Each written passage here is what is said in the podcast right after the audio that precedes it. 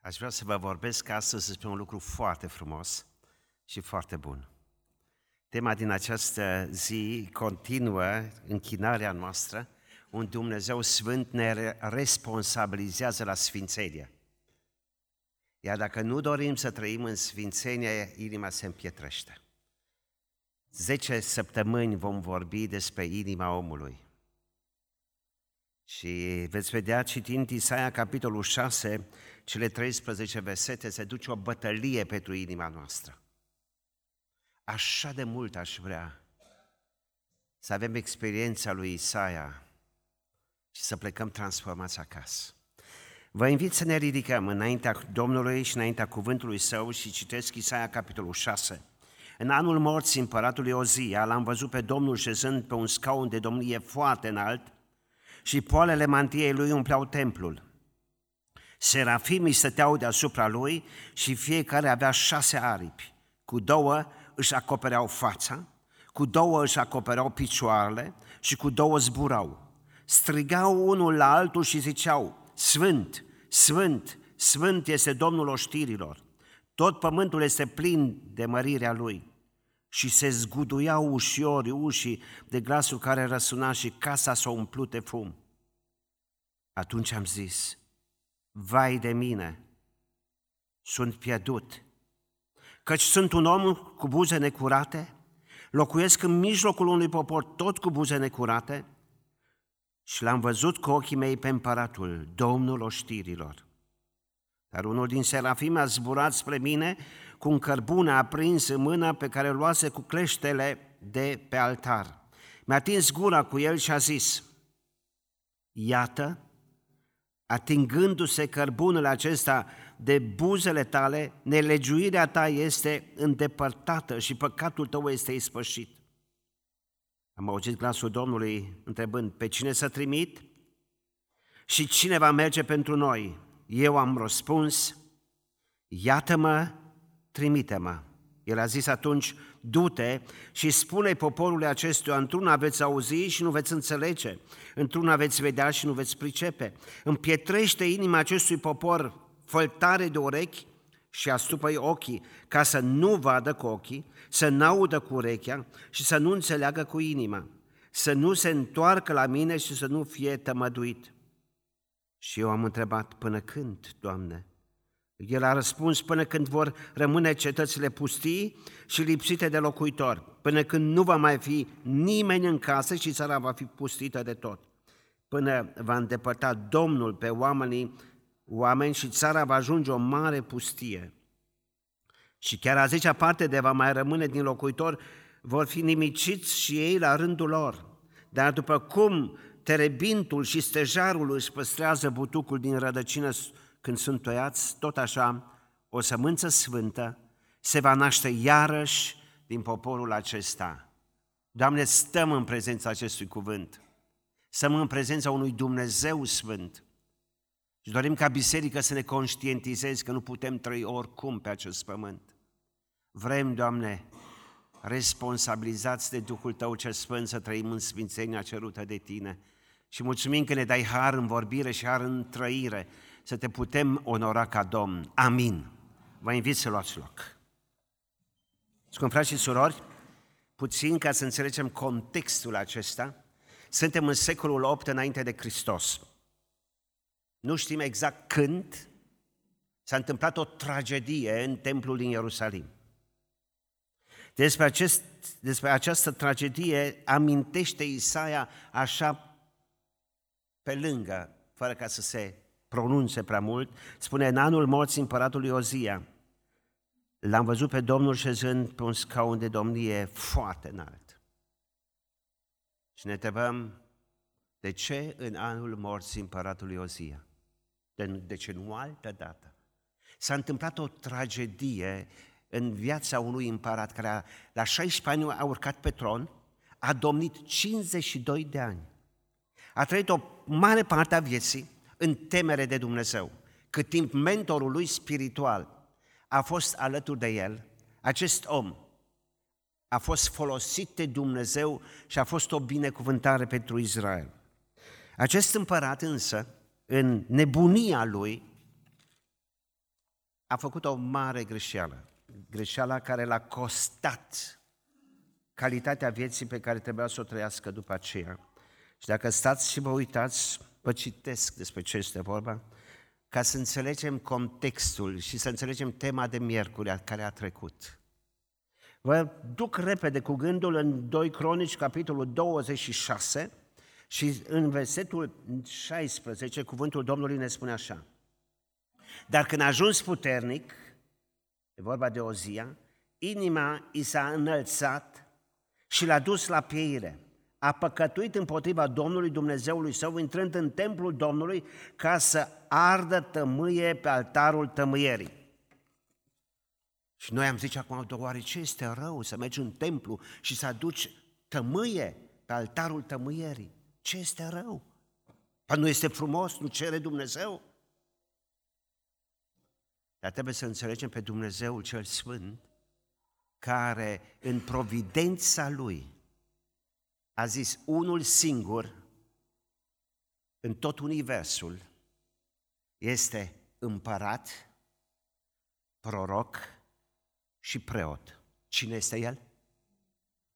Domnul Isus Hristos, slăvit să fie numele. Împărații erau împărați și unii dintre ei au ajuns să fie și proroci, ca, Dani, ca David, de exemplu. Împărat și proroc. Dar nu avea voie să fie și preot. Ce face Ozia? Este împărat, este proroc, Duhul Domnului descoperă viziuni și lucrarea lui Dumnezeu propășește în regatul Iuda și în mândria lui el zice, de ce nu să fiu și preot. Și dorește să intre în templul lui Dumnezeu, să aducă tămâie. Tămâia adusă în locul sfânt nu o făcea decât cei care erau chemați pentru aceasta și cei chemați erau din seminția sau din neamul, din descendența lui Aron. Vă aduceți aminte, frați și surori, într-un alt context, când dintre cei patru băieți al lui Aron, doi vin și aduc foc pe altar. Ce s-a întâmplat cu ei? Cu toate că erau din seminția aceea, focul era străin și focul a dus pe altar, i-a lovit Dumnezeu, dar au murit pe loc. Așa de mult aș dori pentru mine și pentru noi toți cei care suntem aici și care vor asculta vreodată acest mesaj să conștientizăm Viața cu Dumnezeu nu este o plimbare din când în când, crezând că putem oricum să fim plăcuți lui Dumnezeu. Trăim în prezența unui Dumnezeu Sfânt, care este un foc mistuitor.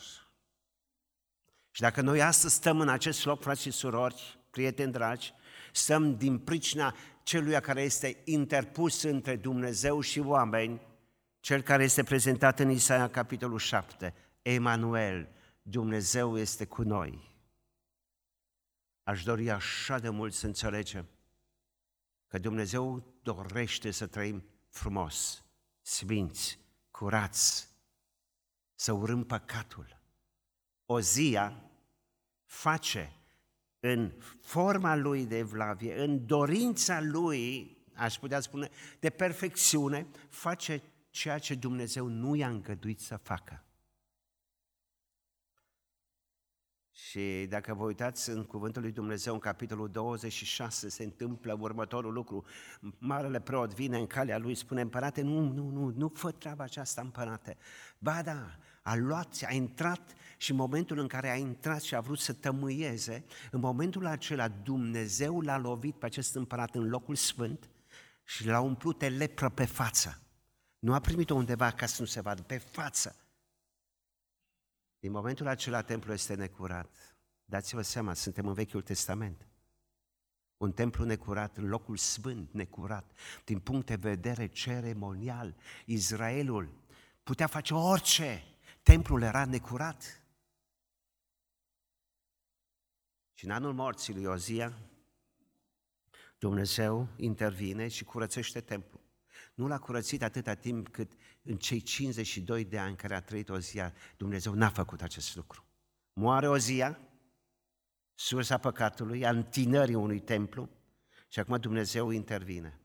În templul este un om. Omul acesta este și el proroc. El este Isaia. Nu știm în ce an. O zi a murit în anul 739 înainte de Hristos. Nu știm în cei 52 de ani, sau ce puțin n-am reușit să descoper când s-a produs strategi, tragedia, când s-a întâmplat această nebunie spirituală, această mândrie spirituală în viața acestui om. Dar cert este că în anul morții Dumnezeu intervine în templu, Isaia este în templu și templul este umplut acum de serafim. Vă aduceți aminte atunci când Zaharia este în templu și tăbăiază și apare îngerul lui Dumnezeu, apare un arhanghel și vestește nașterea lui Ioan, apare în templul din Ierusalim cerul. Se coboară cerul pe pământ în templu ca să-l curățească. Și curățirea acestui templu se face prin prezența lui Dumnezeu. Serafimii stăteau deasupra lui și fiecare avea șase aripi, cu două și acopera fața, cu două picioarele și cu două zburau. De ce trebuiau serafimii aceștia să-și acopere fața? Pentru că Dumnezeu este sfânt. E o sfințenie pe care noi nu putem pricepe.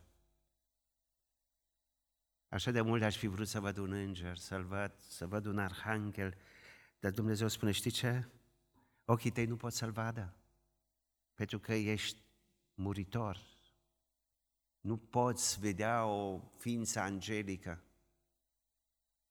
dar poți conștientiza că trăiești în prezența unui Dumnezeu Sfânt. Cu doi, două aripi își acoperă fața în prezența unui Dumnezeu și îi spun doar, Sfânt, Sfânt, Sfânt este Domnul. Se produce curățirea templului, se produce cur- sfințirea Marelui Preot, se, se produce sfințirea omului lui Dumnezeu care este în templu. Iar Isaia conștientizează că stă în prezența lui Dumnezeu.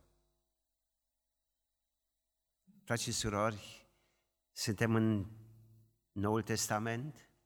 Golgota este un eveniment istoric petrecut în urmă cu 2000 de ani. Istoria acestei, acestui final de săptămână a schimbat destinul omenirii. Omul se poate împăca cu Creatorul lui.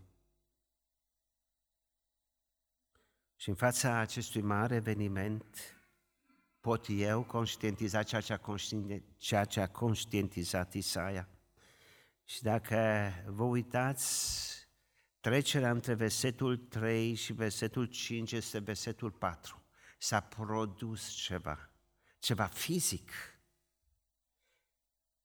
Se zguduiau ușorii ușii de glasul care răsuna și casa s-a umplut de fum.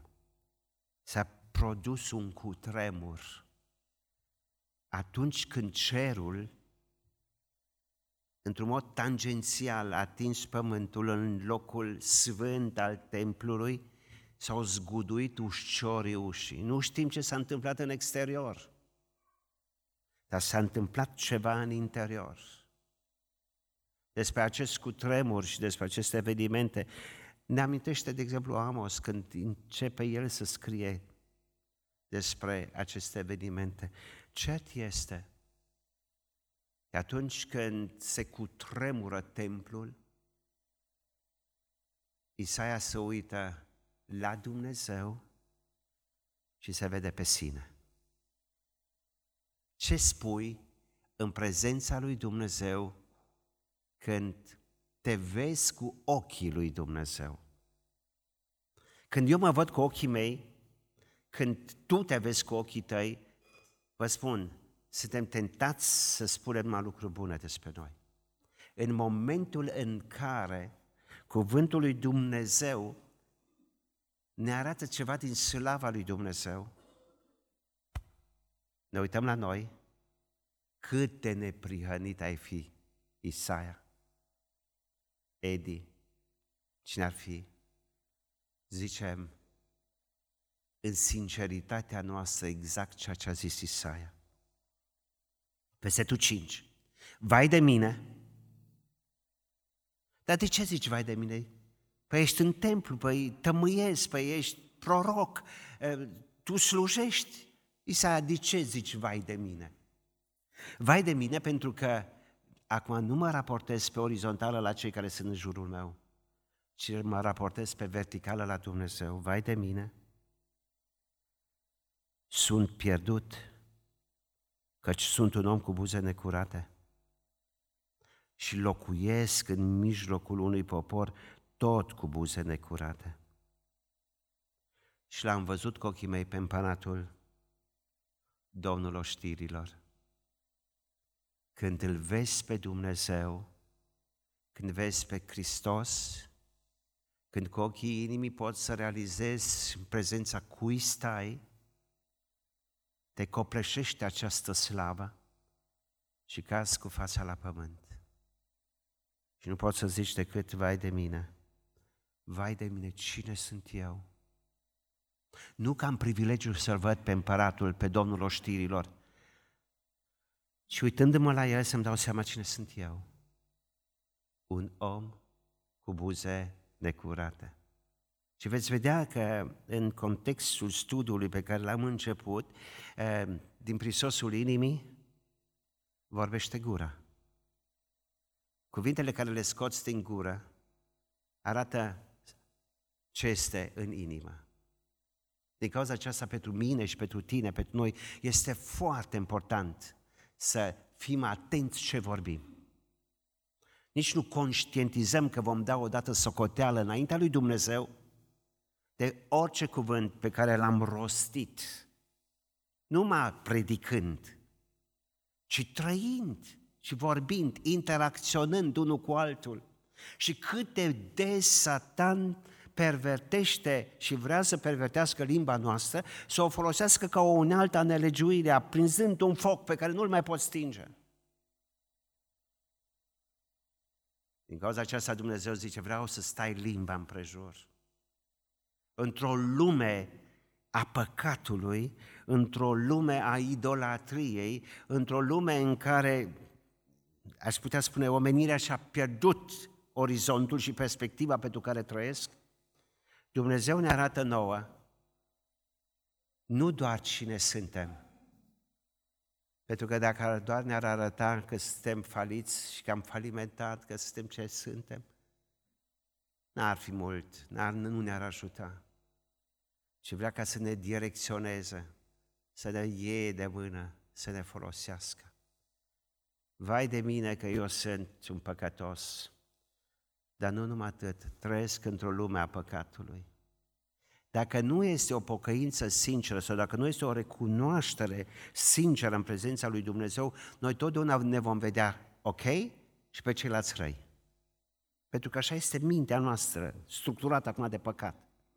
A, ăla e rău, ea e rea, ăștia sunt răi, eu sunt bun. Când ne auzi astfel de discuții, deja poți să spui un mare semn de întrebare dacă omul într-adevăr îl cunoaște pe Dumnezeu. Pentru că în prezența lui Dumnezeu ne vedem cum suntem noi. Și niciodată eu n-am voie să mă raportez pe orizontală la cineva, ci trebuie totdeauna pe verticală să mă raportez la Hristos, la Dumnezeu, la sfințenia Lui, la slava Lui. Și să spun, trăiesc într-o lume a păcatului. Dar nu trebuie păcatul să mă ruineze. Suntem ca un vapor care suntem pe mare, dar niciodată nu permite mării să intre în vapor. Navigăm într-o lume a păcatului, dar niciodată să nu-i permitem păcatului să intre înăuntru în vapor. Dacă intră apa în vapor, se poate scufunda. Trăim într-o lume în care Dumnezeu formează caractere, într-o lume în care Dumnezeu dorește să schimbe gândirea mea, vorbirea mea, să schimbe inima mea. Și aș vrea de la acest aspect al recunoașterii lui Dumnezeu și a recunoașterii mele cum sunt, văzute Dumnezeu, să trec la provocarea lui Dumnezeu. Așa îmi place de Dumnezeu. Nu doar ne o sândește sau nu doar e, îl critică sau îi creează cadrul autocriticii lui Isaia, ci dă o șansă. șansa, n-aș putea să spun șansa unui nou început, pentru că omul acesta trăia în lumină, dar cu cât intensitatea luminii a fost mai puternică, s-a văzut și mai mult cât este de păcătos. E ca atunci când te uiți în cameră și nu bate soarele în încăpere, nu vezi particulele de praf. Dar în momentul în care intră lumina în încăpere, vezi în încăpere mizeria. Noi spune că este curat, dar cu cât intensitatea luminii crește, cu atâta conștientizăm câtă mizerie mai este. Exact acest lucru îl experimentează prorocul lui Dumnezeu. Vede în intensitatea luminii, se vede cât este de pierdut. Dar Dumnezeu face o lucrare care o face în viața noastră, în contextul actual, prin sângele Domnului Isus. În acel context, un serafim a zburat, s-a dus, a luat un cărbune, a atins buzele acestui om și a spus, ești curat. În contextul meu și în contextul tău, Duhul Sfânt ne arată nu doar cine sunt eu, mi arată pe Hristos și mi arată șansa curățirii. Jertfa Domnului Isus Hristos, sângele Lui curat, nevinovat. Plătit ca preț de răscumpărare pentru mine și pentru sfințirea mea. Și acum vine Dumnezeu și se atinge de Isaia. Vine și se atinge de mine și de tine. Și ne spune acum, și aici îmi place așa de mult de Dumnezeu, vine și spune, am auzit glasul Domnului care îmi spunea, și a întrebat versetul 8, pe cine să trimit și cine va merge pentru noi? Cine vorbește aici? Aici este cerul, aici este împăratul, aici este Domnul oștirilor, care spune, vreau să trimit pe cineva. Vreau să trimit pe cineva. Unde, Doamne? Păi în lumea aceasta în care tu trăiești, Isaia, vreau să am nevoie de un mesager. Și care va fi mesajul pe care îl transmit? Le vorbește despre sfințenia mea. Le vorbește despre ceea ce ai văzut, ce ai experimentat. Le spui că avem de-a face cu un Dumnezeu care este un foc mistuitor. Le spui oamenilor că nu se poate trăi oricum. Și îmi place de Isaia. Știți ce zice Isaia? Iată-mă, trimite-mă. Nu este ca Moise. Moise, când e provocat el să meargă, spune nu, nu, nu. Ieremia este provocat de Dumnezeu să meargă și spune nu, nu, nu. Nu, mi este prea tânăr, fiecare a invocat ceva. Unul este, se bâlbâie, altul este prea tânăr, altul este prea bătrân. Avem N scuze în a ne scuza să nu stăm la dispoziția lui Dumnezeu. Dar, frați și surori, Dumnezeu nu ne-a mântuit ca să scăpăm de iad. Rețineți foarte bine. Dumnezeu ne-a mântuit ca să slujim de slavă, laudă, eh, harului său, să fim acei multiplicatori care ne ducem, fără să arătăm cu degetul, să spunem, oh, păcătosule. Ce spunem, omule, dacă trăiești așa, nu ajungi unde crezi că ajungi trăiește altfel, raportează-te corect la Hristos, raportează-te corect la sfințenia lui Dumnezeu. Isaia spune, Doamne, iată-mă, trimite-mă. Și acum apare ceva un, în tenorul acesta, parcă e ceva, parcă, un gust amar. Dumnezeu îi spune, tu te vei duce și vei predica Evanghelia. Le vei spune despre experiența ta, le vei spune despre un Dumnezeu Sfânt, le vei spune despre eh, ceea ce dorim noi, care e standardul de viață, dar trebuie să stai elanul. Oamenii nu vor să creadă. Haide! Să te apuci de lucru, să faci o lucrare spirituală și Dumnezeu să spună să știi că nu vei, nu vei avea impact. Oamenii nu vor dori să se pocăiască. Dar tu te duci și predici Evanghelia. Frați și surori, să știți că e greu să te duci să spui oamenilor despre dragostea lui Dumnezeu și oamenii să refuze această ofertă a iubirii divine. Dar la aceasta suntem provocați și noi în, în acest secol al postmodernismului. Suntem chemați să fim mesagerii lui Dumnezeu, să fim martorii lui Hristos, indiferent ce vor face ceilalți oameni. Dar rețineți un lucru, nu Dumnezeu împietrește inima poporului, ci ei își împietresc inima pentru că nu doresc să se împace cu Dumnezeu. Din cauza aceasta, noi îndrăznim în autoritatea care ne-o dă Evanghelia să spunem oamenilor, împăcați-vă cu Dumnezeu. Vă rugăm fierbinte, împăcați-vă cu Dumnezeu.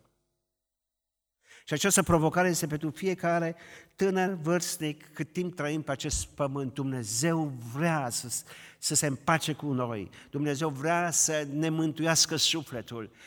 Din cauza aceasta n-aș dori ca nici unul dintre noi să intrăm la acest pasaj din Scriptură unde Dumnezeu spune împietrește inima acestui popor, făltare de urechi și astupă ochii ca să nu vadă cu ochii, să n-audă cu urechile, să nu înțeleagă cu inima, să nu se întoarcă la mine și să nu fie tămăduit. N-aș dori nimeni dintre noi să avem parte de aceste cuvinte. Dacă astăzi ești aici și ești în viață, dacă astăzi asculți cuvântul lui Dumnezeu, te rog în numele lui Hristos, împacă-te cu Dumnezeu. Nu ne jucăm de-a religia, nu ne jucăm de-a pocăința, nu ne jucăm de-a biserica, ci ne lăsăm cercetați de Duhul lui Dumnezeu. Sunt în prezența unui Dumnezeu care nu dorește moartea păcătosului, ci dă șanse fiecăruia să se împace cu divinitatea împăcați-vă cu Dumnezeu. Și Ieremia eh, și Isaia întreabă, Doamne, până când să predic? Până când? Versetul 11. Și Dumnezeu răspunde, până când vor rămâne cetățile pustii.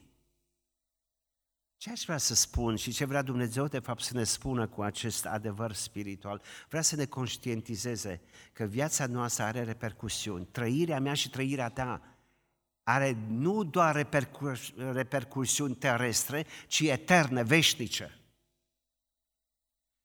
Din cauza aceasta Dumnezeu trebuie să spună, să știi, Isaia, că cetățile vor fi pustii. Va trebui să pedepsesc, să o sândesc păcatul. Suntem în anul 740, de exemplu, sau 750, și în contextul acesta, cuvântul lui Dumnezeu ne spune, vor fi cetățile pustii. Când s-au pustit cetățile în, în Samaria, în regatul Israel? 722. Au trecut, zicem, 20 de ani și Samaria este rasă de pe fața pământului. Regatul Israel este dus în robie, este istorie. Ar fi trebuit să se cutremure Ierusalimul și cetățenii regatului Iuda. Știți ce zic ei? Ha, ce bine că nu ne-a, nu ne-a luat pe noi. Și încerc acum acest lucru să îl parafrazez, să-l contextualizez. Știți ce zicem noi? A, ce bine că războiul este în Ucraina. A, ce fain. Ai, cât timp în Ucraina nu este în România. A, cu cât se îndepărtează frontul spre Rusia, cu atâta trăim noi mai degajați și mai lejeri. Dacă ne amăgim așa, nu înțelegem mesajul cerului care ne spune atenție cum trăiești. A trecut de la 722 până la 586 sau până la 606, când a început Nebucanețar să lovească în Ierusalim, au trecut peste 100, 110, 120 de ani. Și a venit tăvălugul peste Ierusalim. N-a mai rămas piatră pe piatră.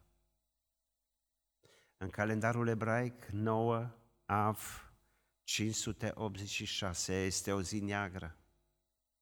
Este o zi de august după calendarul nostru. Să știți că Dumnezeu nu glumește cu păcatul. Dacă astăzi suntem aici și suntem în viață, este numai din pricina faptului că sângele Domnului Isus Hristos vorbește mai bine decât sângele neprihănitului Abel. Se dă o bătălie crâncenă pentru inima mea și pentru inima ta. Dacă conștientizăm acest lucru, ne smerim înaintea lui Dumnezeu. Dar finalul capitolului 6 indică iarăși la orizont nădejde. Spune Dumnezeu și folosește o metaforă spunând în versetul 13 și chiar a zecea parte de va mai rămâne din locuitor vor fi nimiciți și ei la rândul lor. Dar după cum terebintul și stejarul își păstrează butucul din rădăcină când sunt tăiați, tot așa o sămânță sfântă se va naște iarăși din poporul acesta. Rețineți o sămânță sfântă. Din rădăcina lui va veni iarăși un lăstar. O sămânță sfântă va veni din nou.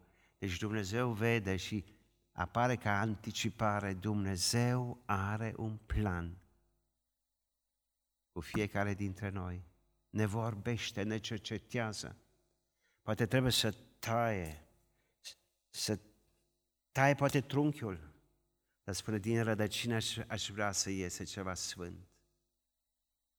Dumnezeu ne provoacă pe noi ca biserică să trăim în sfințenie. Sfințenia lui Dumnezeu spune, standardul meu și al tău de viață este sfințenia. Și sfințenia înseamnă odată curățit și odată pus deoparte pentru Dumnezeu. E așa de important să înțelegem. Suntem mântuiți și răscumpărați ca viața pe care noi o trăim pe acest pământ și nu știm câți ani ne dă Tatăl Ceresc. Să investim în oameni, în caractere, în sfințirea noastră și în promovarea adevărului, ca oamenii din jur să se poată orienta. Aveam o discuție zilele trecute cu o persoană foarte evlavioasă din ortodoxia română și acestei persoane i-am spus să știți că în momentul în care ortodoxia română și-a îndreptat privirea nu spre tradiție, ci spre Scriptură și l-a descoperit pe Dumnezeu, s-au produs trezirile spirituale în România. Și vorbim de anii interbelici, vorbim de anii între cele două războaie mondiale, când în România un părinte Cornilescu, un părinte ca Tudor Popescu, părinții mari preoți ai secolului 20 au descoperit tainele Scripturii și au descoperit că nu se poate trăi oricum în prezența lui Dumnezeu, când au început să vorbească în biserică despre păcat, când au început să vorbească în biserică despre sfințenia lui Dumnezeu, oamenii s-au pocăit. Și să știți că Dumnezeu acest lucru dorește. Și spuneam acele persoane să știi, când ne întoarcem cu fața spre Dumnezeu, descoperim sfințenia lui Dumnezeu pe de-o parte și ne dăm seama că suntem noi de păcătoși. Și atunci se produce trezirea spirituală. Dar trezirea aceasta spirituală înseamnă promovez prin stilul meu de viață și prin vorba mea, promovez adevărul Scripturii. Chiar dacă nu am succes, rețineți, nu am succes, dar pot aduce roade. Pentru că cândva, undeva, cineva va asculta Evanghelia și spune, vreau să trăiesc pentru Dumnezeu. Frați și surori, prieteni dragi, în această zi, la finalul mesajului meu, vreau să mă întreb pentru cine trăim noi? Pentru cine trăiesc eu? Care sunt obiectivele mele? Pentru că Dumnezeu astăzi întreabă ca atunci, în secolul 8 înainte de Hristos, cine vrea să meargă pentru noi? Cine vrea să meargă pentru noi? Cine vrea să ne reprezinte pe noi, pământenilor? Păi cine poate și cine este cel mai în măsură? Păi cel care a gustat iertarea păcatelor. Îngerii nu cunosc iertare, din cauza aceasta mesajul împăcării nu li s-a dat lor, ți s-a dat ție și mie. Haideți să ne responsabilizeze Duhului Dumnezeu, să înțelegem provocarea. Și fiecare zi să fie o oportunitate să vorbim oamenilor despre Domnul Isus. Putem vorbi despre război, putem vorbi despre afaceri, putem vorbi despre crize, putem vorbi despre energia verde, putem vorbi despre toate gunoaiele lumii. Nu are valoare eternă. Vorbim cu oamenii despre Hristos, vorbim cu oamenii despre eternitate, despre nădejdea vieții veșnice, despre moștenirea care e nesticăcioasă și păstrată în cer pentru noi. Și cuvintele noastre îl vor onora pe Dumnezeu. Haideți să conștientizăm că putem cu cuvintele noastre să zidim sau să dărâmăm, putem cu cuvintele noastre să încurajăm oameni să-L urmeze pe Domnul Isus, sau îi vom demotiva să caute pe Domnul Isus. Cât atât de mine vreau să le spun oamenilor adevărul. Haideți să facem echipă cu cei care doresc să-L proslavească pe Domnul Isus prin stilul lor de viață. Și odată vom secera ceea ce am semănat. Amin.